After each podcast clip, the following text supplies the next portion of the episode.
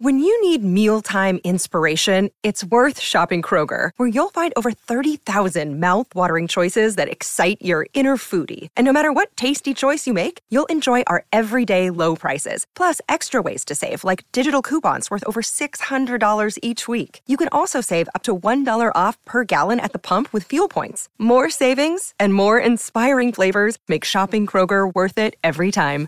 Kroger, fresh for everyone. Fuel restrictions apply. Another day is here, and you're ready for it. What to wear? Check. Breakfast, lunch, and dinner? Check. Planning for what's next and how to save for it?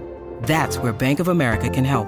For your financial to-dos, Bank of America has experts ready to help get you closer to your goals.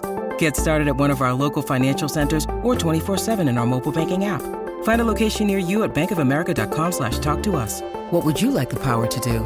Mobile banking requires downloading the app and is only available for select devices. Message and data rates may apply. Bank of America and a member FDIC. Rientriamo, rientriamo in diretta, sono le 11.05 Teleradio Stereo 92.7 e Augusto Ciardi, Andrea Corallo.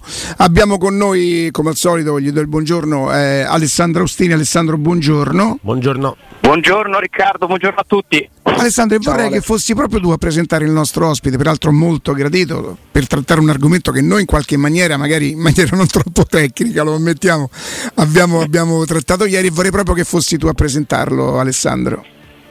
Buongiorno a Luca Marelli che ringrazio per onorarci della sua presenza, davvero per me eh, non, non sono parole di circostanza, perché insomma, ho imparato ad apprezzare, buongiorno Luca, ho imparato ad apprezzare Luca che fa, oltre ad essere stato un arbitro di Serie A, fa secondo me un lavoro molto importante, cioè quello di cercare di spiegare a tutti gli italiani perché vengono prese certe decisioni arbitrali.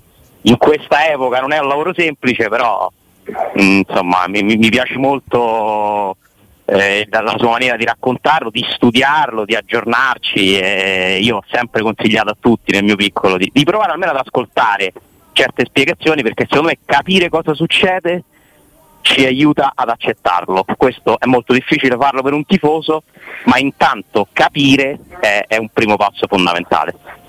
Luca, intanto eh, benvenuto, e io sono Riccardo Angelini, mi presento, con me c'è Andrea Corallo, Augusto Buongiorno. Ciardi collegato. Ciao Luca. Pensate che non vi, pensate che non vi conosca? guardate, guardate, io dovete sapere questo, che io seguo uh, alcune trasmissioni di, naturalmente orientate tifo, da, sul tifo su Twitch, sì. tra cui voi, perché mi piace farmi un'idea ma non è, che, non è che seguo soltanto il canale vostro sulla Roma, seguo anche canali sulla Lazio, sull'Inter, sul Milan, sulla Juventus. Una panoramica generale, insomma. Sì, è una sorta di aggiornamento anche per me, per conoscere anche quali sono gli stati d'animo, perché eh, io credo che questo, chi lavora nella comunicazione deve comunque avere presente quello con cui le persone con cui si rapporta sì. ed è anche importante conoscere lo stato d'animo proprio per eh, cercare di trovare il modo migliore per rapportarsi e per evitare di scontrarsi perché scontrarsi non serve a niente mentre invece confrontarsi secondo me è molto molto importante. Sono assolutamente d'accordo. E allora a proposito di questo, la prima domanda, la prima curiosità, se, se me lo consentite, è proprio, è proprio, la mia. Sarà possibile, grazie a questa apertura dell'AIA, che insomma consentirà poi non so in, in, quanta parte, se, mm, eh, di far ascoltare i dialoghi no, tra, tra VAR ed arbitro, il tifoso, io tifoso, sarò in grado di capire i tecnicismi con i quali gli arbitri eh, spiegheranno il perché di una decisione piuttosto di un'altra?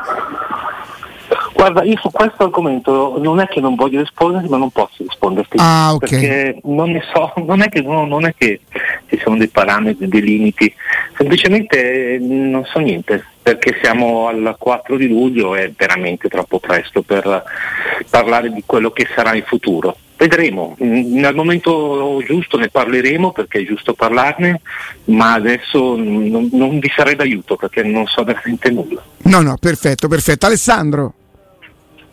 Eh, io volevo chiedere questo a Luca. Uh, la mia idea è che in questo momento il problema più grande sia rappresentato dai margini di incertezza che ci sono su alcune regole del calcio che sono scritte in modo dettagliato in un documento composto da varie pagine, però io noto che un fallo di mano, per esempio, si presta ancora a diverse interpretazioni e noto delle differenze nel giudizio a seconda dei campionati. Cioè è questo un tema? Bisogna chiarire ancora meglio le regole secondo te? Allora, chiarire le regole no, perché secondo me le regole sono molto chiare. È chiaro che c'è un margine di interpretazione, interpretazione soggettiva, siamo esseri umani, perciò ci saranno sempre di, differenze di vedute, anche tra commentatori e detti lavori, perché la realtà, per, quanto, per quanto riguarda gli episodi, eh, nel momento in cui c'è una chiarezza sul tipo di episodio che è successo, che è accaduto, ci si, invece ci si divide sull'interpretazione. L'interpretazione sarà sempre soggettiva, essendo uno sport di contatto l'interpretazione sarà sempre parte di questo gioco, eh, sia durante le partite, cioè con, metri, con del, del, col metodo degli arbitri, sia nel post partita col metodo di commentatori, tifosi, giornalisti, addetti ai lavori. Perciò da quel punto di vista no, non credo che ci, siano, ci sia molto da lavorare per quanto riguarda l'interpretazione delle regole e anche la scrittura delle stesse, perché in realtà il regolamento in questo momento è molto completo, tant'è vero che quest'anno l'IFAB non ha cambiato praticamente. Scusate. Prego, prego. L'IFAB non ha cambiato assolutamente nulla del regolamento. Bisogna eh, lavorare invece sull'argomento relativo alle differenze che si notano tra i vari campionati, su questo sono d'accordo. E questo dipende però dalla mentalità. Scusate, ma oggi Nada, nada no, lo capiamo perfettamente, succede anche a noi in diretta. ecco, ma è la prima volta che mi succede fortunatamente, però è veramente fastidioso. Si sta lavorando in quel senso, in quella, in quella direzione, tant'è vero che i designatori dei vari campionati europei, tutti i campionati europei, si incontrano ormai mensilmente. Naturalmente si incontrano virtualmente, sapete con una, Zoom, con Skype, coordinati da Rosetti. Luca, vogliamo fare una cosa? Ti prendi un minuto, due minuti perché capiamo il disagio, Beh. insomma ci mancherebbe. Scusate, ma mi è venuto proprio stupito. No, no, ma lo, lo, capiamo perfettamente, per cui quando vuoi rimani pure aperto, fai un sorso d'acqua, non lo so, e poi rientri quando vuoi.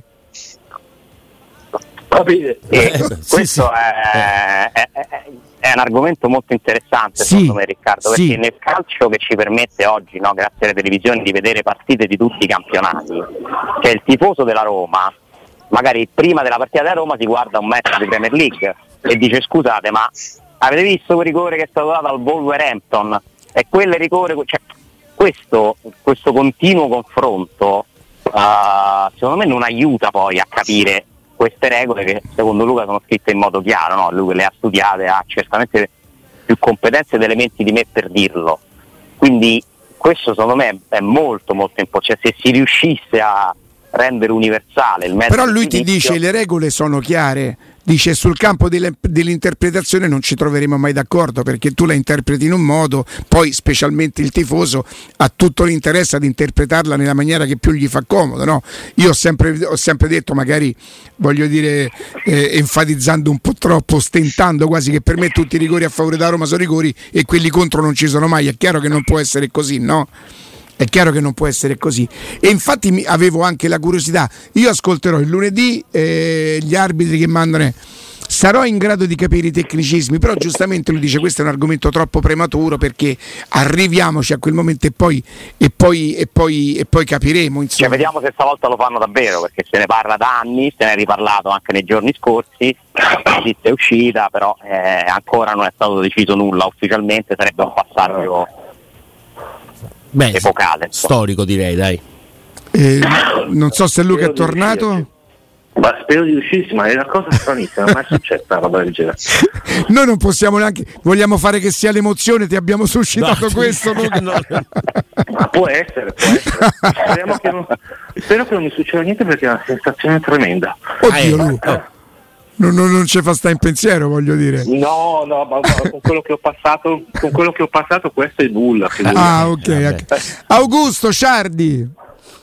Ciao Luca, buongiorno. Eh, ti chiedo se eh, quando si va a designare un arbitro di campo e poi l'arbitro che è dietro al monitor, quindi al VAR, ci sia il rischio che se l'arbitro al VAR magari è più esperto, eh, ha più personalità dell'arbitro in campo, o viceversa possa esserci un condizionamento. Non lo so, magari l'arbitro meno esperto davanti al, davanti al monitor può avere qualche remora nel mandare al monitor l'arbitro di campo?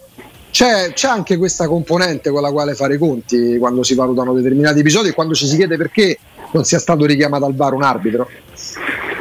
Mm, non lo so, guarda, io nella mia esperienza non ho mai avuto problemi a richiamare un arbitro molto più esperto, naturalmente non, non sto parlando di bar ma sto parlando di quarto ufficiale perché il bar non c'era quando arbitravo io. Io non ho mai avuto problemi, poi può, può darsi che possa, sia una, un lato del mio carattere che sia diverso da quello di altri arbitri, certamente per un arbitro molto giovane eh, richiamare, richiamare so, Orsato al monitor per rivedere un episodio potrebbe essere più complicato, però è anche vero che sono due ruoli molto distinti e soprattutto sono molto distanti, ma proprio fisicamente, perché un arbitro si trova in campo mentre il bar si trova a Lissone. E perciò io credo che il condizionamento psicologico, soprattutto tra colleghi, sia forse un po' sopravvalutato. Eh, la verità è che l'arbitro esperto sbaglia meno. Mm. Orsato, Orsato molto spesso viene criticato ma è un arbitro eccezionale. E sbaglia veramente poco, sbagliava pochissimo prima, sbaglia pochissimo anche adesso. Ogni tanto anche lui cade negli errori, come è normale che sia un essere umano, però è normale che un arbitro giovane possa incappare in qualche errore in più per mancanza di esperienza, perché non è ancora maturo come alcuni arbitri internazionali, questo è normale, è un po' come un giornalista giovane sbaglia di più un giornalista esperto, è normale che sia così e è per questo che ci sono giornalisti di lungo corso che sono sulla, sulla breccia da tanti anni mentre i giovani ancora non si conoscono, è normale che sia così. Condizionamenti psicologici tendo ad escluderli, magari è capitato, eh? magari è capitato, ma non è una regola.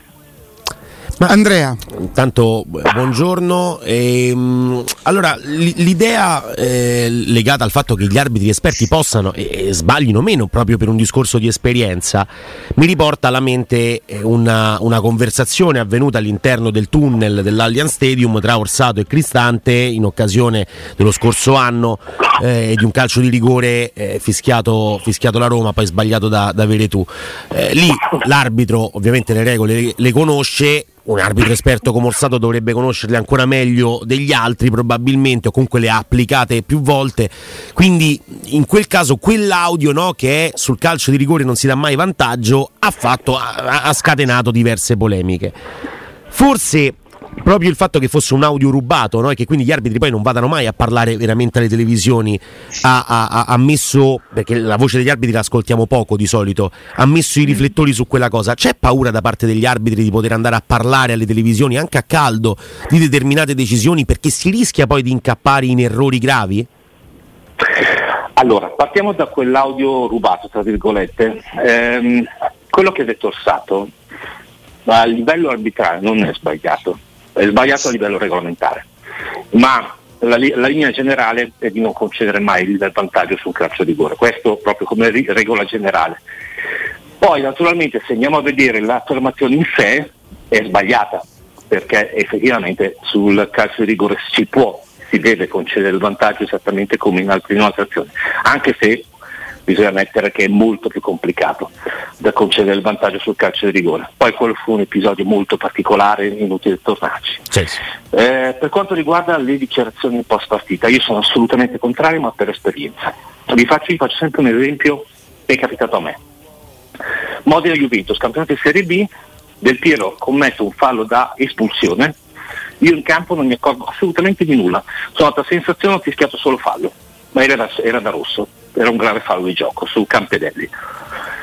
Finisce la partita, entro negli spogliatoi, mi cambio, faccio la doccia, scrivo il rapporto, poi ho il colloquio con l'osservatore, con l'organo tecnico e con la partita c'era Gennaro Borriello di Mantova, passa circa un'ora e mezza, esco dalla, dallo spogliatoio e vedo Campedelli in stampelle. Campedelli che aveva subito il fallo dal Del Piero. Questo per dire che cosa? Che se io fossi andato in sala stampa dopo quella partita, io mi sarei trovato a dover discutere un episodio di cui non sapevo niente. Il problema è che spesso, spesso, ogni tanto capita in campo che noi non ci accorgiamo di aver commesso un errore, non ci accorgiamo di un, un determinato episodio e non, non, abbiamo neanche il tempo di poterlo vedere. Mentre invece arrivando in sala stampa dopo un'ora, per esempio, le persone che sono in sala stampa quell'episodio magari l'hanno visto dieci volte e sarebbe un grosso problema perché dopo dovremmo, gli arbitri dovrebbero parlare di qualcosa che non hanno visto, come è successo in quell'occasione. Io sono invece più d'accordo sull'idea di far parlare gli arbitri dopo due o tre giorni, perché ci sia tutto il tempo per elaborare, per rivedere quello che è successo, per ammettere un errore senza nessun tipo di problema, ma nel post partita no. E non è un caso che questo non capita in nessuno sport, in nessuna parte del mondo, perché proprio questo è il problema.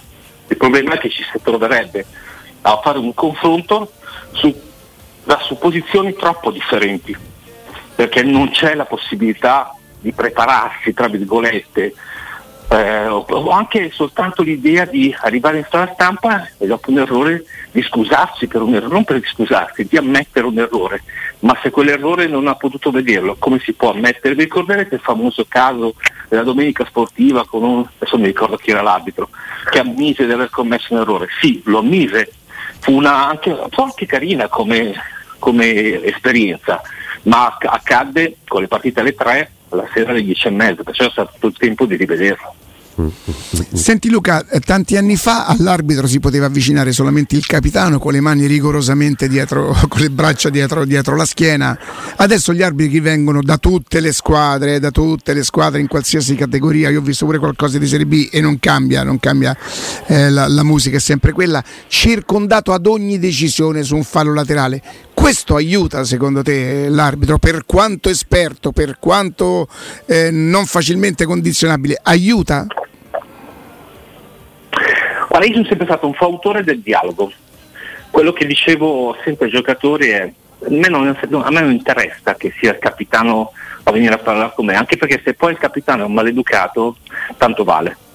Uh, quello che dicevo era va bene parlare, va bene discutere, siamo esseri umani, stiamo, facendo, siamo tutti parte dello stesso sport, però l'educazione è fondamentale.